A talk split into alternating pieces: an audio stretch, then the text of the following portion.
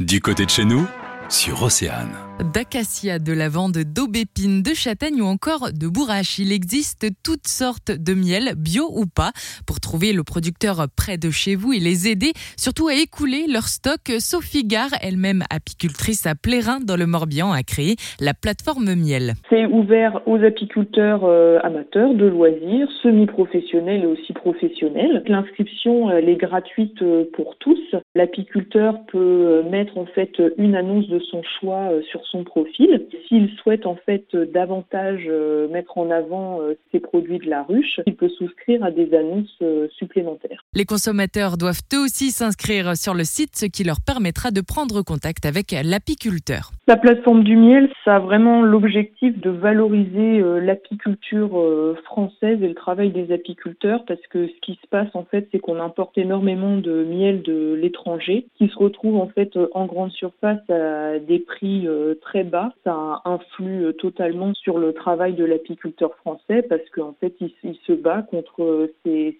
prix bas qui sont proposés par les GMS ou certaines boutiques. Donc voilà, la plateforme, c'est vraiment de la mise en relation pour faciliter la prise de contact et valoriser le travail de l'apiculteur. La plateforme du miel surveille également la provenance des produits proposés. Avant que chaque annonce soit visible sur la plateforme, je les valide en fait une à une. Je regarde bah, en fait avec euh, précision que toutes les informations qui sont mises sur l'annonce euh, soient correctes. Les consommateurs peuvent eux aussi laisser des avis. Le magazine sur Océane.